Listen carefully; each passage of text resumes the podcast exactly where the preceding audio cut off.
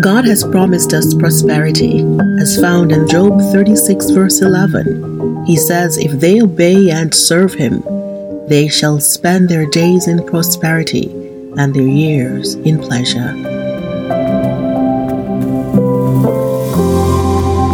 This morning's promise goes against the belief in Christendom, where the idea is that we must suffer always and prosperity is bad. But Job 36 verse 11 is reminding us that the result of obedience and serving God is prosperity and pleasure.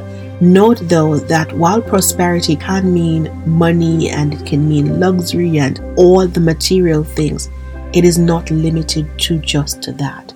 Prosperity can be being able to live long enough to see your grand and great-grandchildren and even your children grow up.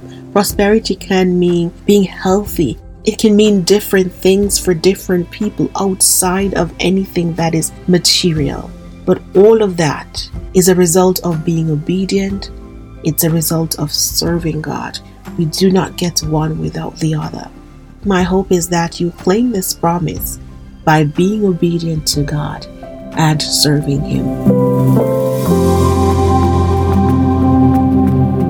That's our promise for this morning. Thank you for stopping by. I trust you'll stop by tomorrow. Have a good day.